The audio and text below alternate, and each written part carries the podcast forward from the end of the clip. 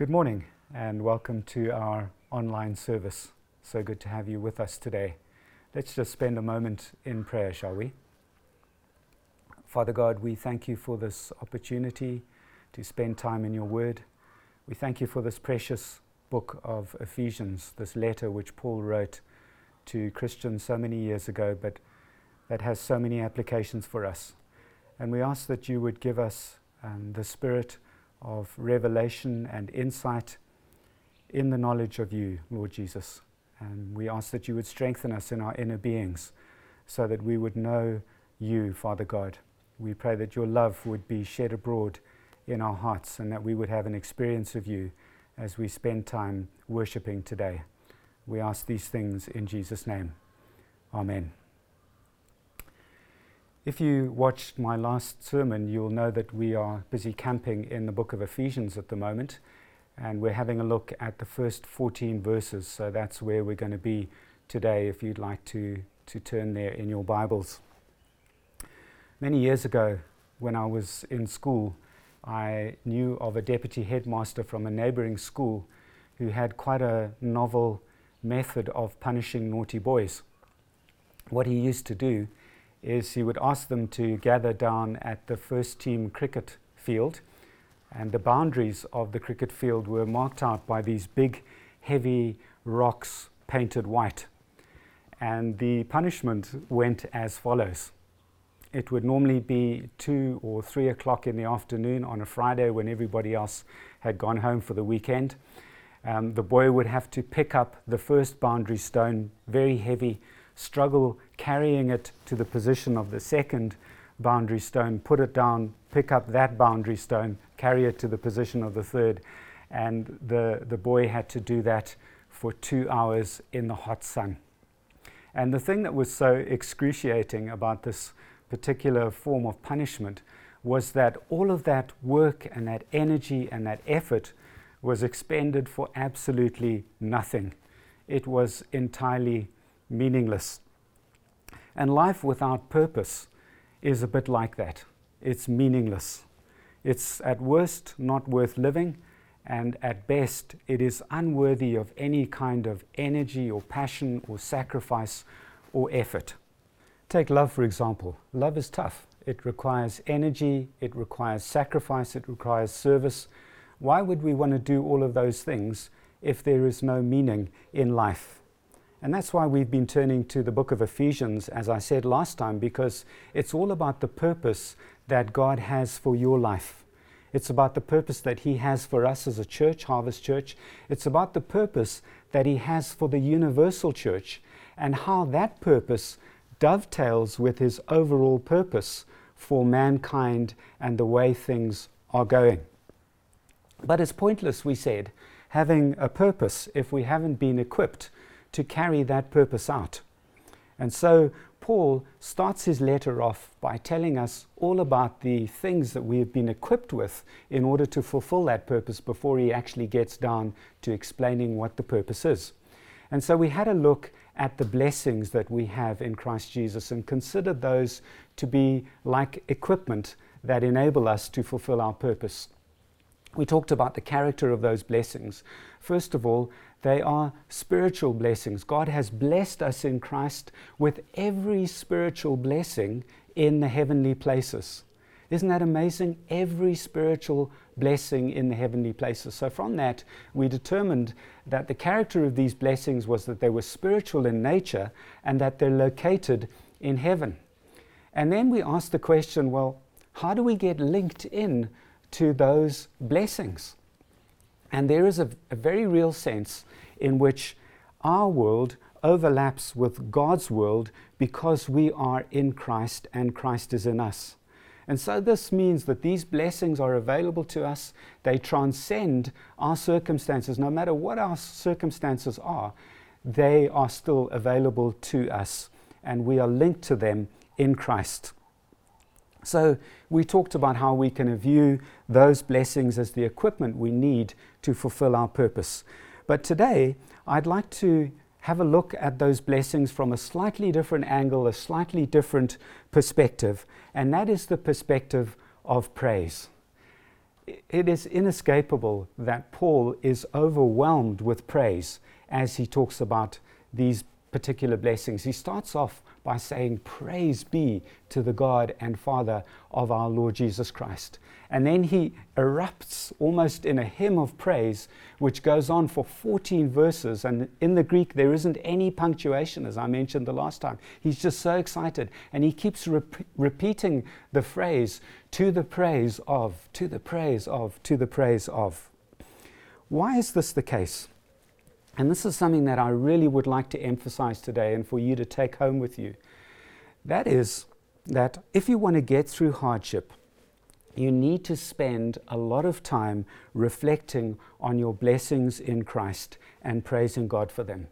You need to be aware of the eternal truths that form a foundation for your life, that underpin your life. Because when the foundations are being shaken, that's when we need to go back to those eternal truths. Think of the, the letter that Paul wrote to the Philippian church. Um, they were going through a really tough time. Um, we see in, in Philippians that Paul says to them, It has been granted to you not only to believe in Christ, but also to suffer in him in the same way as you saw me suffering. And of course, when Paul was in Philippi, we read in Acts, he was beaten with rods along with Silas, and then they were locked up in prison for the night.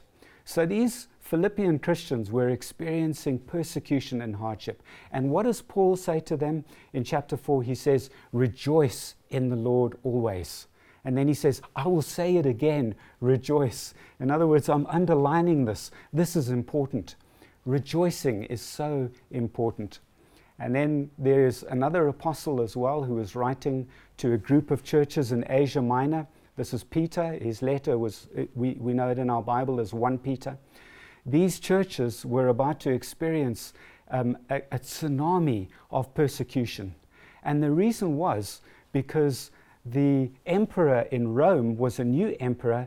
It was a man called Nero. I'm sure many of you have heard about him. An incredibly cruel man and he started to systematize, if you like, persecution of Christians. He actually used to put poles in the ground in his garden, and he would tie Christians to the top of the pole, saturate them in, in tar and pitch, and set them alight to illuminate his garden parties. And now, when Peter is writing to these people, he acknowledges that they're going through um, grief and hardship of all kinds. But he says, he says, in this you greatly rejoice, not in the hardship, but in the blessings that he lists before. And there's a list of blessings at the start of 1 Peter, which is very similar to the ones that we see today in Paul. So, what we're going to do in order to, to help you get through the tough times that we're in is we're going to continue reflecting on these amazing blessings that we, that we have. Last time we talked about the past blessing of election. This time we talk about the present blessing, blessing, I beg your pardon, of adoption. Have a look at verse 5. It says, In love, he predestined us for adoption to himself as sons. He didn't predestine us for employment as workers. He didn't predestine us for conscription as soldiers. No, He predestined us for adoption as sons and daughters through Jesus Christ. And then it says that he did it according to the purpose of his will. In other words, God wanted you to be his child. God wasn't compelled by some other greater, more powerful God who turned to him and said, Right, you guys get to look after the mankind for the next uh, 5,000 years. We're off to go and have a good time. He wasn't compelled to look after us, he wasn't compelled to make us his children. And there wasn't um, either any sort of internal uh, compulsion for, uh, for, this to happen. Um, think of it this way Gail and I, before we had children, we were perfectly satisfied in our relationship. We, we loved one another deeply and we continue to love one another deeply. And we didn't need to have children in order to make up some lack in our relationship. And it was the same for God the Father, God the Son, and God the Holy Spirit. They didn't need that. But like us, we, we looked out into our garden and we, we wanted to see children playing there. We looked at our swimming pool and we wanted to see kids playing in the swimming pool. We wanted to see children in our lounge reading books. We wanted to have children. And so we chose to expand or to grow our family. And that's exactly what God did. He wanted you to be a member of His family. And He did it in love. This is not the relationship of a, a boss to an employee. This is the relationship of a loving, good father with his children. And we'll have a look at some more on that later. Notice it also says that in love he predestined us for adoption in verse 5 to the praise of his glorious grace. The ultimate expression of God's glorious grace to us is in his adoption of us. Every created being looks at what God has done to adopt us as children when formerly we were enemies of His. And they say, Wow, isn't God's grace amazing? They praise and they worship God, and we should do the same thing. That former enemies of God should be adopted into His family. Now, in order for us to be adopted, there were certain conditions that needed to be fulfilled. I think the reality is that many of us take being children of God for granted. And that's because we assume that every human being is a child of God. And there is a sense in which that is true because He created everyone. But if we had to be adopted, surely that implies that there was a time before our adoption when we were not children of God. So let's consider some of the conditions that were necessary for us to be adopted into his family. First of all, redemption. Folks, if you weren't a child of God before you were adopted, then what were you? And Paul tells us in his choice of the word redemption, because his readers at the time knew exactly what he was talking about. He was talking about the price that needed to be paid in order to set a slave free. Redemption means deliverance by payment of a price. In Paul's day, every slave had a price, and if you paid the price, that slave could go free. And so this tells us that before our adoption, we were actually slaves. Slaves to sin, the Bible tells us. Sin is such a harsh taskmaster. Sin has no consideration for our health and our well being. In fact, when sin is our master, we are set on a path to an eternity separated from God. But what was the price? Have a look at verse 7. It says, In him, referring to the beloved, to Christ, in him we have redemption through his blood. Folks, Christ paid a debt that he did not owe, and we owed a debt that we could not pay. We needed someone to wipe our sins away. And now we sing a brand new song, Amazing Grace. Christ Jesus paid a debt that we could never pay. Isn't that something to be grateful for? Isn't that something to meditate on to, and to celebrate during these hard times? So, the first condition for adoption was redemption. The second condition was forgiveness. The awesome thing about God is not only did He choose to redeem us and set us free, but He also wanted our relationship with Him to be reestablished. And that could only happen through forgiveness. If a person has wronged you, there must be forgiveness in order for there to be complete reconciliation. And it says there in verse 7 In Him we have redemption through His blood and then it carries on the forgiveness of our trespasses.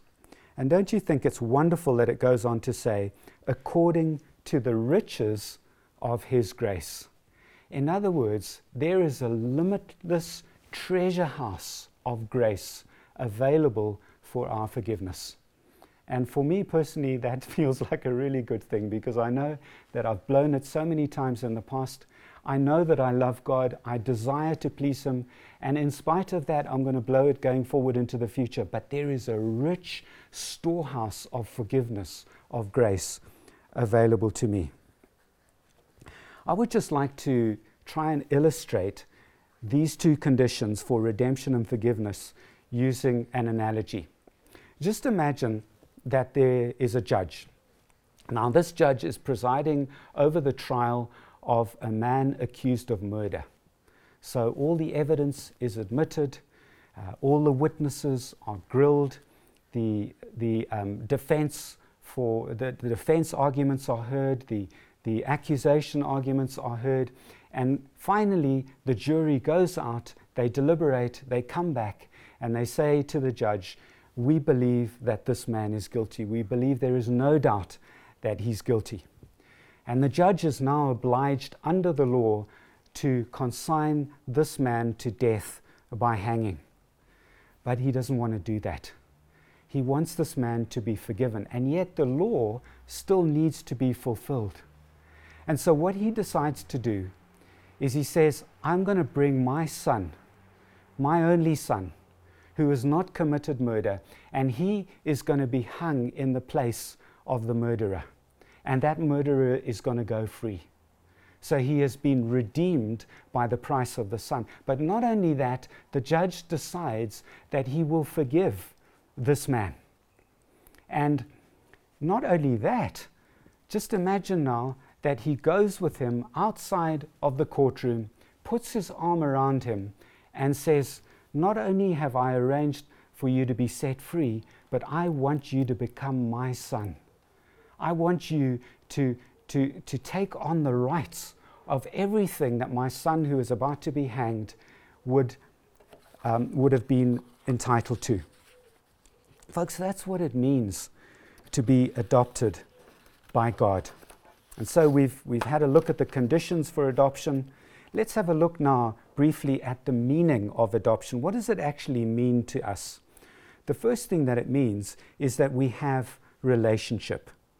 In verse 5, we're told that He predestined us for adoption in love. Listen to this scripture from verse uh, Romans 8, verse 15. It says, For you did not receive the spirit of slavery to fall back into fear, but you have received the spirit of adoption as sons, by whom we cry, Abba, Father. This is a, a, a term of intimacy, of endearment that is used by a son to address a father that he loves and is close to. Abba, Father, Daddy, Father. Galatians 4, verse 6. And because you are sons, God has sent the Spirit of His Son into your hearts, crying, Abba, Father. Folks, it doesn't matter how bad a day you've had, or how bad a week or month, or maybe in Zimbabwe's case, decade. You can still turn to this loving Father and you can ask Him to take you in His arms and you know what he's done? It says in Romans 5 that he has, he has um, shed his love abroad in our hearts by the Holy Spirit whom he has given to us. So there is a very real sense in which, because we have the Holy Spirit in us, we can experience that love of the Father. It is shed abroad in our hearts. Isn't that something to praise God for? We have a relationship we also have a secure inheritance. Look at, look at verse 11. It says, In him we have obtained an inheritance. Now, this is spoken with such certainty, and yet we know that we haven't received that inheritance in fullness yet. Because if you look at verse 13, it says, um, talks about our inheritance until we acquire possession of it. So there's a sense in which we haven't fully acquired possession of our inheritance. And yet, Paul writes here, in him we have obtained. It's already happened, even though it hasn't yet happened in full. How can he be so sure, certain? How can he be so sure? Well, that certainty is based on the predestination of God's choice for us and his sovereignty. Just, just have a look at that. In him we have obtained an inheritance. We've already obtained it, having been predestined according to the purpose of him who works all things according to the counsel of his will. Folks, we know that we have this inheritance because God wants it and He is also sovereign. He is able to make sure that His will prevails. He works in all things according to the counsel of His will. He has the power, He has the wisdom, He has the knowledge, He has everything that He needs to make sure that it's going to happen. And in Roman law, when you were adopted as a son, you ended up having the same rights as every other naturally born child in that family. Folks, we have an inheritance with Christ. We are co heirs with Christ. What is Christ's inheritance? It's everything, absolutely everything. We share in that inheritance. There is no sense in which we are just under foster care. We share the full rights of a full child. So, we've obtained that a secure inheritance based on the choice and the sovereignty of God. And you'd think that that was enough, but there's actually more. In verse 13 and 14, it says that we are sealed. You were sealed with the promised Holy Spirit, who is the guarantee of our inheritance until we acquire possession of it to the praise of his glory. Why does Paul say the promised Holy Spirit? Well, it's because for hundreds of years before the day of Pentecost, which was when God poured out his Spirit on the church, the prophets had been predicting this. Joel did it in Joel chapter 2, verses 28 to 32. And he says, And in the last days it shall be, God declares, that I will pour out my spirit on all flesh. And Peter quoted that on the day of Pentecost when he was talking to everybody. So that we, we have this promised Holy Spirit. And Paul describes the Spirit as a seal that guarantees your inheritance. It's a bit like in our day and age where you make a down payment on a house and it becomes your house. There's a transfer of ownership, and the guarantee, the deposit guarantees that you're going to finish paying off that house. And I just think that God is so gracious to do that for us. He could have said to us, on the basis of my predestination and my sovereignty, you're going to get this full inheritance. But He does more than that. He, he puts the Holy Spirit in our hearts, poured out into our hearts, um, so that we can experience the intimacy and the love of God. And just think, folks, of the blessings that accrue to you because you have the Holy Spirit in your heart. Think of the fruit of the Spirit love, joy, peace, patience, kindness, goodness, gentleness, self control. Think of the gifts of the Spirit healing, prophecy, all of those amazing gifts, all of that because we have been adopted and we have that seal of ownership guaranteeing our inheritance. So, the present blessing of adoption we have redemption, deliverance by the payment of a price. We have forgiveness from a treasure house of grace that will never run out. We have a relationship with a loving Father. We have a secure inheritance which we share with Christ, and it's underpinned by the sovereignty and the choice of God and guaranteed by the seal of the Holy Spirit. Now, that's the present blessing of adoption. And when you reflect on that, there, there's a chance that you could get a little bit too self centered and think that it's all about us. And that's why we're going to close today looking at the future blessing of unification. unification. We need to look at the past blessing of election and the present blessing of adoption in context. And, folks, this is where it gets truly exciting and praiseworthy. Turn to verse 9. God makes known to us the mystery of his will. Let's just comment on his will for a moment. God has a will, and we saw in verse 11 that he works out everything according to the counsel of his will. It's all, it's all very well to have a will, but if you don't have the means to make sure that your will is enforced, then that will is useless but God's will will come to pass. He is entirely capable of implementing His will and doing what He wants. But does that mean that there is no meaning to what He does? No. Because it says here, He makes known to us the mystery of His will according to His purpose. His will is guided by his purpose. Now, a question Can we know the will and the purpose of God, or is it a mystery? Verse 9 we're looking at says that he makes known to us the mystery of his will. Now, in the Bible, a mystery is, something, is not something that you can't know or that you can't get to the bottom of, but it is something that needs to be revealed to you by God, by the power of the Holy Spirit. And that's exactly what happened here because Paul suddenly he began to see what this mystery was because God was unfolding it for him, and that's exactly what he's doing for us today.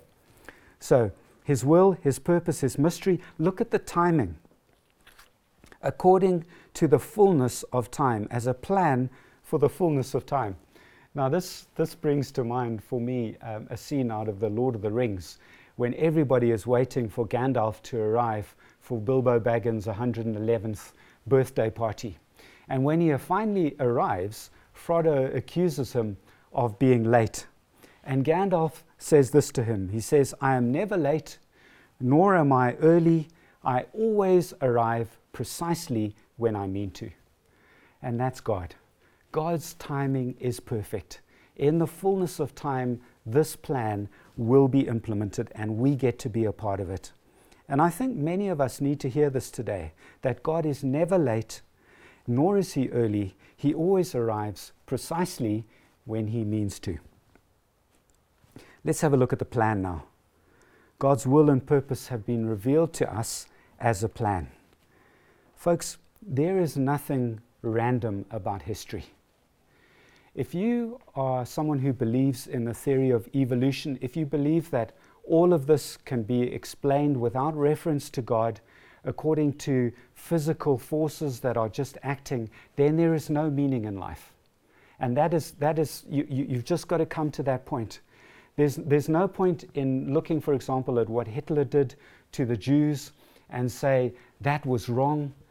Well, on what basis was it wrong? It was simply him trying to be the survival of the fittest. He was trying to remove from the gene pool people that he thought were weak, people who were mentally retarded, or gypsies, or the poor, or Jewish people. But with God, everything is moving in accordance with his plan. And what is his plan? Well, we see it here. It is to unite all things in Christ, things in heaven and things on earth. And I think the NIV translation is just right here. It says, to bring all things in heaven and on earth together under one head, even Christ. And I, th- I think just from doing a, a, a, bit of a word study on, on what Paul was trying to get across here, that Zimbabweans have a perfect expression that means the same thing, and that is to get it sorted. Jesus is going to get everything in heaven and on earth sorted. Guys, he says, don't worry, I'm going to get it sorted. He'll be in charge. It's going to happen according to His will, in line with His purpose, and in His good time. So, God has a plan, and His plan is to unite all things in Christ. He also has a plan to make His glory known and to stir up praise.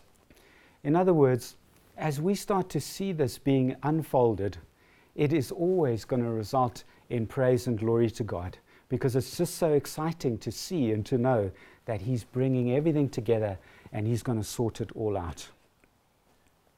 Now, brothers and sisters, I hope you can see the link between your personal adoption and God's plan to unite all things in Christ. It's right there in verses 10 to 12.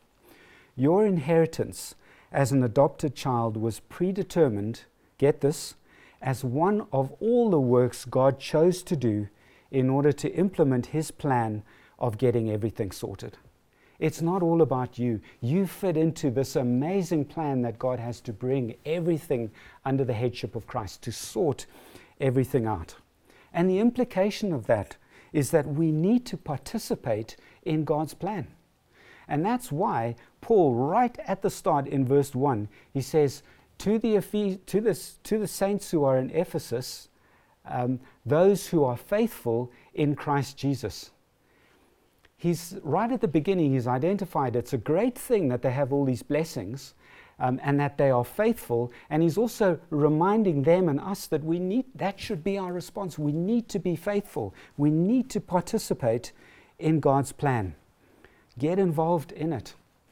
At Harvest, we've been talking about how over the next few months, because we still aren't able to meet together in big groups, that, that it's a wonderful opportunity for you to start a little home church in your house you'll be able to, to um, all you need to be really is a host of that little home church. So you, you play the sermon that is preached, you, you go through the, the, the praise list, um, you, you act as a host, you have tea and fellowship and a little bit of prayer afterwards. And it'll be a wonderful setting for you to invite people who would never want to go and spend time in a big organized church meeting.